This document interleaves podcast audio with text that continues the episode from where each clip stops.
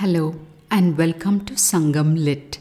This is Nandini Karki, and in this episode, we perceive scenes from the coast reflecting emotions within as portrayed in Sangam literary work Natrinai 178, penned by an anonymous poet.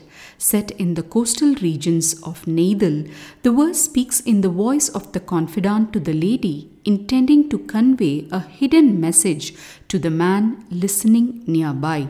ஆடு அமை ஆக்கம் ஐது பிசைந்தன்ன தோடு அமை தூவித் தடந்தால் நாரை நலன் உணப்பட்ட நல்கூர் பேடை களிப்பெயர் மருங்கில் சிறுமீன் உண்ணாது கைதயம் படுசினை புலம்பொடுவதியும் தன்னம் துறைவன் தேரே கண்ணின் காணவும் இயந்தன்று மன்னே நாணி நல்லென் யாமத்தும் கண்படை பெறேன் புல்வொளி மணி செத்து ஓர்ப்ப வெளித்தன்றுமாது அவர் தெளிந்த என் நெஞ்சே.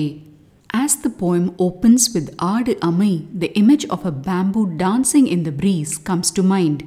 Appearing shortly thereafter is a narai or stalk and the worrying mate, Nalgur Pede. The phrase Kanpadai Perain talks about eyes that get no rest and is portraying a case of insomnia in the Sangam age. The poem is rich in rhyme scheme with word combinations like Adu, Todu, Tannam, Kannin, and Nallin, Pul Oli, that resounds with the melody of a bird call or Pul Oli. Let's hear all the notes of this bird song. The man and lady have been in a love relationship, and the man had been trysting with the lady by night. One night, when he arrives to the lady's house, the confidant, pretending not to see him, tells the lady, with a rounded bunch of feathers that look like the gently kneaded dough made from the shoots of a swaying bamboo, the worried female stork, which is mated with its long legged male, shuns the small fish that flop on the shores of the creek and resides alone on the curved branch of the screw pine tree. The Lord comes from such a shore, and now there's no sight of his chariots. In the midnight hours, suffering with shame, I'm unable to close my eyes and rest. I wake up startled, mistaking a bird call for the sound of his bells.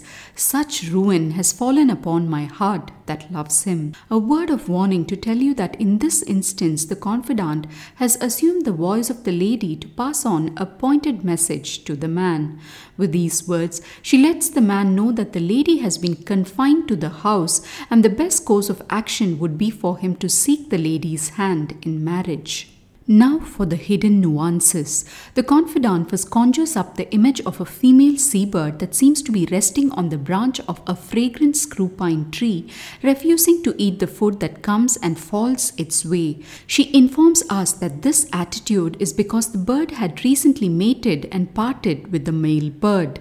By etching an image of a bird that refuses to feed itself and sits looking worried on a branch, the confidant sets the mood of the disclosure.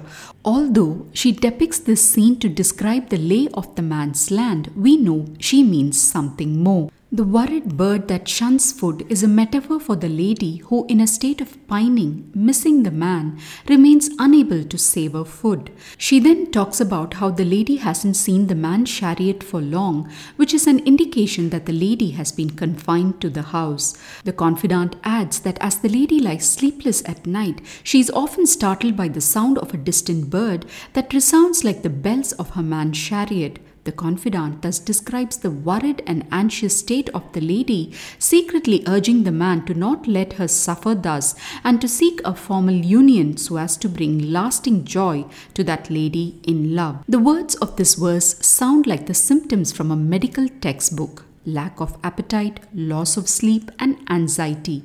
Sounds familiar? Indeed, the age old symptoms of love depicted in epics and novels over the centuries are now confirmed by science. Ancient metaphors and similes have turned into neurotransmitters and hormones in the 21st century. While the language has changed, asserting its victory over time, love remains. Thanks for listening to this episode of Sangam Lit and journeying with me to ancient lands and minds. Please rate and review Sangam Lit on your favorite podcast app and do visit nandinikarki.com to share your thoughts. Until next time, Nandri Vanakkam.